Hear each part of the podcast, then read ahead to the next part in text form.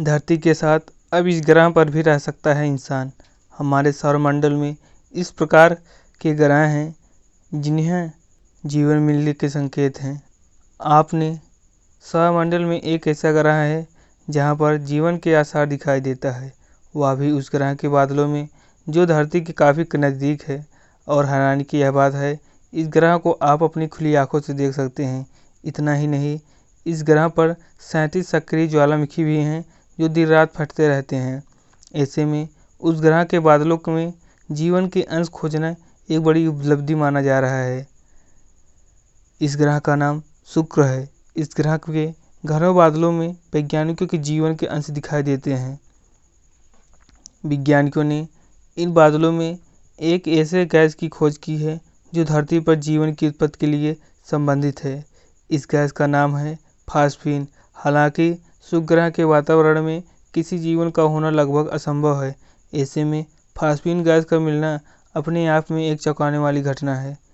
MIT की एस्ट्रोबायोलॉजिटी यानी अंतरिक्ष जीव विज्ञानी सारन ने बताया कि हमारे इस ग्रह की खोज की रिपोर्ट नेचर एस्ट्रोनॉमी में प्रकाशित हुई है।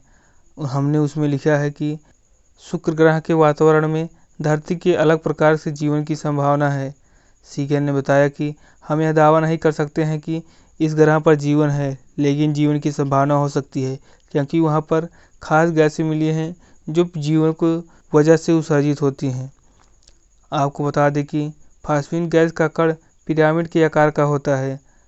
इसमें फास्फोरस का एकलौता कण ऊपर और नीचे तीन हाइड्रोजन के कण होते हैं, लेकिन हैरानी की बात यह है कि इस पथरीले ग्रह पर इस गैस का निर्माण कैसे हुआ क्योंकि फास्फोरस और हाइड्रोजन के कणों को जोड़ने के लिए काफ़ी ज़्यादा मात्रा में दबाव और तापमान होना चाहिए।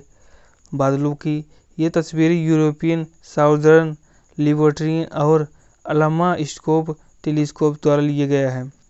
आपको बता दें कि शुक्र ग्रह पर सैंतीस ज्वालामुखी सक्रिय हैं। ये हाल में ही फटते रहते हैं।